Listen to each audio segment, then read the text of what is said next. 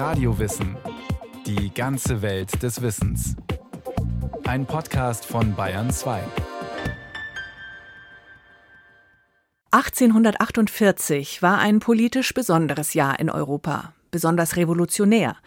Auch in den deutschen Staaten war der Unmut spürbar gegen die Obrigkeiten, kam es zu Angriffen auf die Monarchie. Ein Auslöser dafür war die Massenarmut. Es ging aber auch um den Wunsch nach politischer Emanzipation und nach einem Nationalstaat.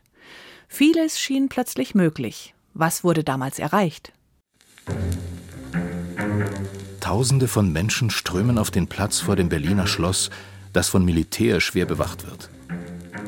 Es ist der 18. März 1848, Samstagmittag. König Friedrich Wilhelm IV. zeigt sich mit einem Minister auf einem Balkon des Schlosses. Ein Teil der Anwesenden jubelt. Sie erwarten Zugeständnisse des Königs. Pressefreiheit, Redefreiheit, Versammlungsfreiheit.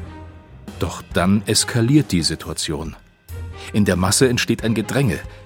Die Soldaten befürchten eine Stürmung des Schlosses. Schüsse knallen. Panikartig fliehen die Versammelten vom Schlossplatz, bauen in den Straßen meterhohe Barrikaden aus Fuhrwerken, Toren, Balken, bewaffnen sich mit Mistgabeln, Holzäxten und auch Schusswaffen, die sie aus Waffenlagern stehlen. Es kommt zu blutigen Straßenkämpfen. Ähnlich wie in Berlin flammten im Frühjahr 1848 von Paris ausgehend vielerorts im monarchisch geprägten Europa revolutionäre Unruhen auf. In Italien, in Ungarn, in Polen kam es zu Aufständen. Und auch in den deutschen Gebieten, die aus etwa 35 autoritär geführten Staaten bestanden. Unter ihnen Preußen, Österreich und Bayern. Nach den Kriegen gegen Napoleon hatten sie sich 1815 lose zum Deutschen Bund zusammengeschlossen.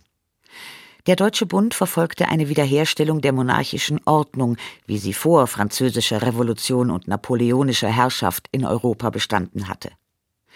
Seine repressive Politik richtete sich gegen die Emanzipationsbestrebungen, vornehmlich der bürgerlichen Schichten, gegen deren Forderung nach politischer Teilhabe, nach Meinungsfreiheit, Pressefreiheit, Versammlungsfreiheit. Der Ruf nach demokratischen Reformen ging Hand in Hand mit der Forderung nach dem Ende der Kleinstaaterei des Deutschen Bundes und der Gründung eines Nationalstaates, eines föderalen Bundesstaates mit einer Zentralregierung. Die Zeichen standen auf Sturm, auch im wirtschaftlich-sozialen Bereich. Wir haben Bevölkerungswachstum sehr stark nach den napoleonischen Kriegen. Und mit diesem Bevölkerungswachstum wächst aber der Arbeitsmarkt nicht mit. Das heißt, wir haben ein Überangebot im Grunde an Arbeitssuchenden. Wir haben sinkende Löhne, wir haben schlechte Arbeitsbedingungen. Sabine Freitag ist Professorin für neue und neueste Geschichte an der Universität Bamberg. In der Zeit selber gibt es schon diesen Begriff des Pauperismus. Später spricht man auch immer von sozialer Frage und dahinter steckt oder steht eben dieses Phänomen einer Verarmung und Verelendung relativ breiter Bevölkerungsteile. Die autoritären Regierungen erwiesen sich als unfähig, die sozialen und wirtschaftlichen Probleme in den Griff zu bekommen. Traditionelle Strukturen in Landwirtschaft und Handwerk lösten sich im Zuge beginnender Modernisierung und Industrialisierung auf. Die Heimarbeit im Textilbereich etwa bekam billige Konkurrenz aus dem bereits industrialisierten England. Die Bauernbefreiung, also die Abschaffung alter feudaler Strukturen in der Landwirtschaft, verlief chaotisch. Viele Bauern mussten immer noch Feudallasten zahlen. Andere drängten auf der Suche nach Arbeit in die Städte. Die Zünfte mit ihren strikten Regeln für Handwerksberufe wurden abgeschafft. Der Markt überschwemmt mit Arbeitssuchenden. In den Städten wuchsen die Armenviertel. Zudem konnte die Landwirtschaft nicht genug Lebensmittel für die steigenden Bevölkerungszahlen produzieren. Die Preise für Nahrungsmittel schossen in die Höhe. Es gab Hungersnöte und Unruhen. In Berlin lebten 1848 etwa 400.000 Menschen. Die Bevölkerung hatte sich seit Beginn des Jahrhunderts mehr als verdoppelt. Über 80 Prozent der Berliner Einwohner gehörten sozialen Unterschichten an. Viele lebten unter dem Existenzminimum. Betteln, Prostitution, Obdachlosigkeit, Kriminalität waren an der Tagesordnung. Die kommunale Armenfürsorge konnte die Bedürftigen nicht mehr versorgen. Schätzungsweise 100.000 Menschen, also ein Viertel der Berliner Einwohnerschaft, konnte sich zeitweise nicht ausreichend ernähren. Im April 1847 war es im ganzen Stadtgebiet zu Unruhen hungernder Menschen gekommen, ausgelöst durch die explodierenden Preise für Kartoffeln. Über 190 Hungeraufstände im Deutschen Bund, brutale Militäreinsätze seitens der autoritären Regierungen. Im Jahr vor der Revolution spitzten sich die politischen und sozialen Probleme dramatisch zu. In weiten Bevölkerungskreisen stieg die Bereitschaft zu Protestaktionen. Die Nachricht von der Revolution in Paris wirkte wie ein Katalysator. Die Zeiten autoritärer Regierungen in Europa schienen zu Ende zu gehen. In den deutschen Gebieten kamen Massen von Menschen in Bewegung, im Bürgertum, in der Mittelschicht, bei den Handwerkern, den Bauern und der neuen Schicht der Arbeiter allerdings mit unterschiedlichen Zielsetzungen je nach sozialer Schicht. Die Forderungen nach einer radikalen Neugestaltung des politischen Systems kamen primär von Beteiligten mit bürgerlichem Hintergrund. Sie forderten politische Mitsprache, demokratische Reformen, verankert in einer Verfassung, und letztlich einen deutschen Nationalstaat. Und die anderen Akteure sind sozusagen lokal gebunden. Da geht es tatsächlich um die primären Interessen der eigenen Existenz, also etwa diese Abschaffung von Feudallasten. Und hier haben wir dann eine Bewegung, das sind eher Kleinbauern. In den Städten sind es eher die Kleinbürger, die sich daran beteiligen und auch an den Barrikadenkämpfen beteiligen, die eigentlich zunächst einmal ihre eigenen Interessen vertreten. Revolution in Paris. Diese Nachricht sorgte im Februar 1848 auch in Berlin für Aufregung. Während monarchische Kreise bestürzt reagierten, herrschte im Gros der Bevölkerung revolutionäre Aufbruchsstimmung. Menschen versammelten sich überall, wo es Zeitungen gab. In Cafés, Konditoreien, Lokalen. Einzelne lasen die Pariser Nachrichten den Anwesenden vor, den Männern, Frauen, Jugendlichen aller gesellschaftlichen Schichten. Es wurde diskutiert und politisiert. Um die Situation zu beruhigen, machte König Friedrich Wilhelm IV. vage Zugeständnisse, ließ aber gleichzeitig Truppen in der Nähe von Berlin zusammenziehen. Im zentralen Berliner Park, dem Tiergarten, kam es schließlich zu großen Volksversammlungen, an denen sich anfangs Hunderte, dann Tausende von Menschen beteiligten. Sie formulierten ihre politischen Forderungen, die unter anderem Redefreiheit, Pressefreiheit, Amnestie für politische Gefangene enthielten. Wie in Berlin kam es auch andernorts im Deutschen Bund zu revolutionären Volksversammlungen. Die erste war am 27. Februar in Mannheim. Weitere folgten zunächst in Südwestdeutschland, schließlich im ganzen Deutschen Bund. Die politische Aufbruchsstimmung erfasste Massen an Menschen, die das Ende der repressiven Obrigkeitsstaaten herbeisehnten. Tausende versammelten sich, vorwiegend in Städten, zum Teil in einer hoffnungsfrohen Atmosphäre, zum Teil auch bewaffnet und kampfbereit. Die Beteiligten aus den bürgerlichen Kreisen übernahmen die Führung der revolutionären Bewegungen, integrierten jedenfalls teilweise die sozialen Anliegen der Bauern und städtischen Unterschichten und formulierten die politischen Anliegen. Auf diesen Volksversammlungen werden sofort die sogenannten Märzforderungen formuliert. Man schreibt also Petitionen. Man gibt diese Petitionen an seine Abgeordneten der Landtage weiter. Die sollen das dann an die Regierung weitergeben. Und diese Märzforderung, wo zum Beispiel ein deutsches Parlament gefordert wird und der deutsche Nationalstaat, aber auch Presse- und Meinungsfreiheit, die Umstrukturierung des Justizwesens gefordert wird, ein progressives Steuersystem, all diese Dinge, die werden sozusagen sofort formuliert. Die politische Bandbreite im bürgerlichen Revolutionslager reichte von radikalen republikanischen Positionen bis hin zu konservativen Bestrebungen, die Monarchie zu reformieren. Die radikalen Forderungen kamen von den Demokraten, die zum Teil eine Nähe zu frühsozialistischen Ideen hatten. Die Gleichheit aller Staatsbürger, die Abschaffung der Monarchie und die Einführung einer Republik. Demgegenüber waren die sogenannten Liberalen relativ gemäßigt. Sie wollten das Wahlrecht nur für Wohlhabende, außerdem die Monarchie erhalten, allerdings mit einer verfassungsmäßigen Regelung der monarchischen Macht. Die Liberalen waren es dann auch, die sich während der revolutionären Ereignisse 1848 gegenüber den Demokraten weitgehend durchsetzten. Sie waren mit dem bestehenden System gut vernetzt, hatten schon die Jahre vorher eng mit Abgeordneten ihrer Landtage zusammengearbeitet. So konnten die Forderungen auf den Volksversammlungen schnell formuliert und an die Landtage oder die kommunalen Verwaltungen weitergegeben werden. Diese waren noch nicht frei gewählt, sondern eine Vertretung der alten feudalen bzw. der wohlhabenden städtischen Schichten. Die Volksversammlungen waren also erst einmal eine Petitionsbewegung, die ihre Forderungen friedlich auf dem hierarchisch vorgegebenen Weg einreichten. Mancherorts kam es allerdings auch zu gewalttätigen Konflikten. In Berlin zum Beispiel.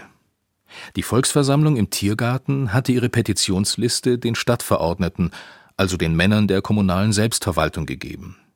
Diese hatten eine eigene, etwas gemäßigtere Liste erstellt und weigerten sich, die Forderungen der Volksversammlung in das Schloss weiterzuleiten. Während König Friedrich Wilhelm IV. die Militärpräsenz in der Stadt demonstrativ verstärkte, versammelten sich am 13. März erneut Tausende im Tiergarten, um über das weitere Vorgehen zu beraten. Darunter sehr viele Handwerker und Arbeiter. Trotz des Militäraufgebots formierte sich ein aufgebrachter Demonstrationszug Richtung Schloss, der von Reitersoldaten brutal auseinandergetrieben wurde. Die gewalttätigen Auseinandersetzungen hielten auch in den folgenden Tagen an. Das Militär löste Menschenansammlungen gewaltsam auf, misshandelte zum Teil sogar unbeteiligte Passanten. Schließlich schien der König einzulenken. Die Nachricht machte die Runde, er wolle Zugeständnisse machen. Deshalb strömten Tausende auf den Schlossplatz. Es war der 18. März 1848, Samstagmittag. Friedrich Wilhelm IV. zeigte sich mit einem Minister auf einem Balkon des Schlosses. Doch die Situation eskalierte. Gedränge unter den Versammelten, nervöse Soldaten, Schüsse. Es kam zu Barrikadenkämpfen mit dem Militär, die Hunderte von Verletzten und Toten forderten. Auch in anderen Staaten des Deutschen Bundes kam es zu Straßenkämpfen, in der österreichischen Hauptstadt Wien zum Beispiel. Teilweise liefen die Auseinandersetzungen aber vergleichsweise friedlich ab.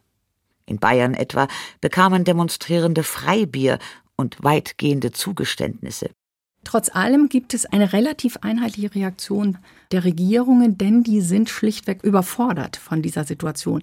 Auch, dass es so flächendeckend plötzlich auftritt, diese Volksversammlungen und diese Unruhen, und geben dem erstmal nach und sagen, ja, ja, wir kommen diesen Forderungen nach. Und ein Beispiel dafür, also das Kooperationsbereitschaft signalisieren soll, ist, dass sie liberale Minister in ihre Regierungen berufen, also bürgerliche Minister berufen und sagen, okay, wir holen jetzt mal diese Männer des öffentlichen Vertrauens auch in unsere Regierung und wir zeigen uns reformbereit. Das ist fast überall der Fall. Auch in Berlin. Da die preußischen Truppen keine Erfahrung im Straßenkampf hatten, schien eine gewaltsame Beendigung des Volksaufstandes unwahrscheinlich. Deshalb signalisierte König Friedrich Wilhelm IV. Entgegenkommen. Er ließ das Militär abziehen. Im Gegenzug entfernten die Aufständischen die Barrikaden. Daraufhin ritt der König mit einer schwarz-rot-goldenen Armbinde durch die Stadt, den Farben der deutschen Nationalbewegung, und er stellte eine neue Regierung auf. Drei der insgesamt sieben Minister stammten aus dem liberalen Großbürgertum. Am 1. Mai fanden die ersten freien Wahlen statt. Es wurde eine preußische Nationalversammlung gewählt, die eine Verfassung für das Königreich Preußen ausarbeiten sollte. Wahlberechtigt waren alle volljährigen Männer, die keine Armenunterstützung bekamen. Gleichzeitig wurden auch die preußischen Abgeordneten für die gesamtdeutsche Nationalversammlung in Frankfurt gewählt. 18. Mai 1848 in der Frankfurter Paulskirche kam zum ersten Mal eine frei gewählte gesamtdeutsche Nationalversammlung zusammen. Die meisten der Abgeordneten kamen aus dem Bildungsbürgertum, hatten schon Wissen und Erfahrung in politischer Arbeit, etwa als demokratisch-liberale Opposition. Andere Bevölkerungsgruppen, wie etwa Vertreter des Handwerks, fanden sich in der Paulskirche nur wenige, Bauern und Arbeiter überhaupt nicht. Sie waren politisch noch nicht organisiert und verfügten zudem nicht über das notwendige Wissen für eine parlamentarische Arbeit. Die etwa 580 Abgeordneten waren in den einzelnen Ländern des Deutschen Bundes durch freie Wahlen bestimmt worden. Ihre primäre Aufgabe war, eine Verfassung für den anvisierten deutschen Nationalstaat zu erarbeiten, die bürgerlichen Grundrechte zu formulieren, die darin verankert werden sollten, und die Fragen nach Staatsform, Staatsoberhaupt und territorialen Grenzen zu klären. Bei letzterem stand die Mitgliedschaft Österreichs zur Debatte, das als Vielvölkerstaat mit Ungarn eng verbunden war. Daneben und das war spektakulärer Vorgriff auf die anvisierte demokratische Zukunft, hatte die Nationalversammlung auch parlamentarische Funktionen. Sie verabschiedete Gesetze und setzte eine provisorische gesamtdeutsche Regierung mit Reichsverweser und Ministerien ein. Die alten Machthaber in den Einzelstaaten konnten das zwar nicht verhindern, boykottierten aber deren Arbeit. Dazu Sabine Freitag. Das große Problem der Nationalversammlung war, dass sie selber kein Militär hatte, das sie quasi unterstützen konnte, in diesem Sinne keine Exekutive hatte. Sie bilden zwar so eine Art provisorische Zentralregierung, da läuft auch alles zusammen, aber die hat eigentlich keine Macht, irgendwas durchzusetzen. Und es gibt dann vor allen Dingen im Herbst verschiedene Auseinandersetzungen, wo ganz klar wird, dass die Nationalversammlung überhaupt keine Macht hat, zum Beispiel Außenpolitik zu betreiben. In der zweiten Jahreshälfte 1848 verloren die revolutionären Bewegungen an Einfluss. Nach dem revolutionären Frühjahrsschock konnten Militär und Verwaltung als Stützen der alten Ordnung ihre Positionen wieder ausbauen. Ein hartnäckiges Ringen um die Macht begann zwischen den verschiedenen Akteuren. Den alten monarchischen Kräften, die ihre Machtstellung verteidigten, den liberal dominierten bürgerlichen Revolutionären, die eine Reform der Monarchie anstrebten, und den radikalen Demokraten, die, wie breite Kreise der Arbeiterschaft, eine Republik forderten. Während die Forderungen der Bauern umgesetzt und die Feudallasten abgeschafft wurden, flammten immer wieder Unruhen seitens der städtischen Unterschichten, der Arbeiter, der Erwerbslosen, der sogenannten Proletarier auf, die ihre Forderungen in den liberal-bürgerlichen Reformvorhaben nicht berücksichtigt sahen. So führte etwa in Wien Anfang Oktober ein Aufstand, hauptsächlich getragen von der Arbeiterschaft, zu bürgerkriegsartigen Kämpfen. Die kaiserlichen Truppen siegten. Auch in Preußen arbeitete König Friedrich Wilhelm IV. beharrlich daran, den revolutionären Einfluss zurückzudrängen. Die Truppen, die er hatte abziehen lassen, um die Barrikadenkämpfe zu beenden, kamen zurück. Die Grundstrukturen des monarchischen Systems waren vorerst von den revolutionären Ereignissen ohnehin nicht betroffen. Die Verwaltungen arbeiteten weiter wie gehabt. Auch in Berlin kam es immer wieder zu Unruhen der sozialen Unterschichten, die erbittert gegen ihre soziale Not protestierten und mit roter Fahne eine Republik forderten. Nur der radikal linke Flügel der Demokraten zeigte sich solidarisch. Ansonsten positionierten sich die bürgerlichen Revolutionäre, allen voran die Liberalen, gegen die aufständischen Unterschichten. Als Ende Oktober Tausende mit roten Fahnen zu der preußischen Nationalversammlung zogen und eine Unterstützung der Aufständischen in Wien forderten, nutzte König Friedrich Wilhelm IV. die aufgeheizte Stimmung, um zum Gegenschlag auszuholen. Er drohte mit Militäreinsatz, löste die preußische Nationalversammlung auf, lehnte den von ihr ausgearbeiteten Verfassungsentwurf ab und erließ schließlich selbst eine Verfassung, in der er seine Machtposition als Monarch sicherte. Die politische Beteiligung der Unter- und Mittelschichten beschnitt er mit einem Dreiklassenwahlrecht. Dem liberalen Bürgertum machte er allerdings Zugeständnisse. Er übernahm viele grundlegende Artikel aus dem Verfassungsentwurf der Preußischen Nationalversammlung, wie Gleichheit der Staatsbürger vor dem Gesetz, Meinungs- und Pressefreiheit, Versammlungsfreiheit, Einführung von Schwurgerichten. Im Frühjahr 1849 einigte sich die gesamtdeutsche Nationalversammlung in Frankfurt nach schwierigen Diskussionen auf eine Verfassung für den zukünftigen deutschen Nationalstaat. Der Deutsche Bund sollte in einen föderalen Bundesstaat umgewandelt werden, allerdings ohne Österreich. Staatsform sollte eine konstitutionelle Monarchie sein, in der die bürgerlichen Grundrechte garantiert wurden, mit einem erblichen Kaiser als Staatsoberhaupt und einem demokratisch gewählten Parlament. Die Kaiserkrone boten die Frankfurter dem preußischen König an. Aber er lehnt eben diese Krone ab, weil er sagt, naja, ich würde die nur nehmen, wenn die aus den Händen der deutschen Fürsten mir angeboten werden würde. Aber eine Krone aus Dreck und Lehm, wie er sie bezeichnet, also nur von gewählten Abgeordneten, das verletzt sozusagen seine Vorstellung von Gottes Gnadentum, also lehnt er das ab. Die Frankfurter Nationalversammlung mobilisierte daraufhin die Öffentlichkeit.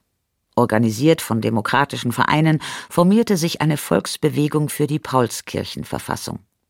Einige der kleineren Staaten erkannten sie an, aber die meisten blieben strikt auf gegenrevolutionärem Kurs und zogen ihre Abgeordneten aus Frankfurt ab. Nur ein kleiner Rest von radikalen Demokraten blieb übrig, der aus Angst vor einer Intervention der preußischen Armee nach Stuttgart auswich, dort aber von württembergischem Militär aufgerieben wurde.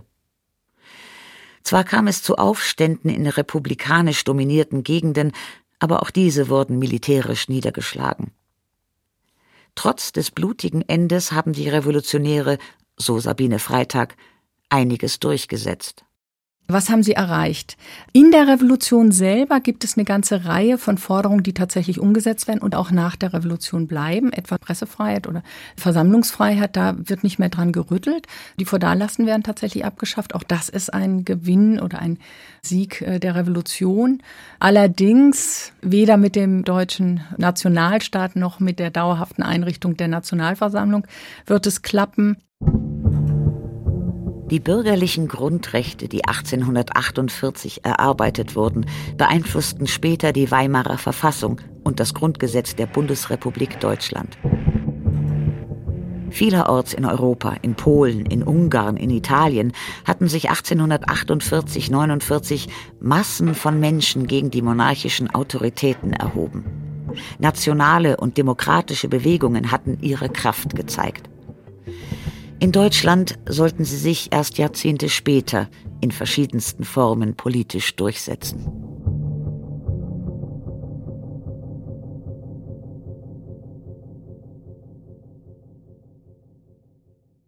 Die Deutsche Revolution von 1848. Eine Radiowissen-Folge von Renate Eichmeier. Nicht alle Fürsten und Könige haben sich damals an der Macht halten können. Über ein prominentes Beispiel geht eine andere Radiowissen-Folge, nämlich über Bayerns König Ludwig I. Zu finden ebenfalls in der ARD Audiothek und überall, wo es Podcasts gibt.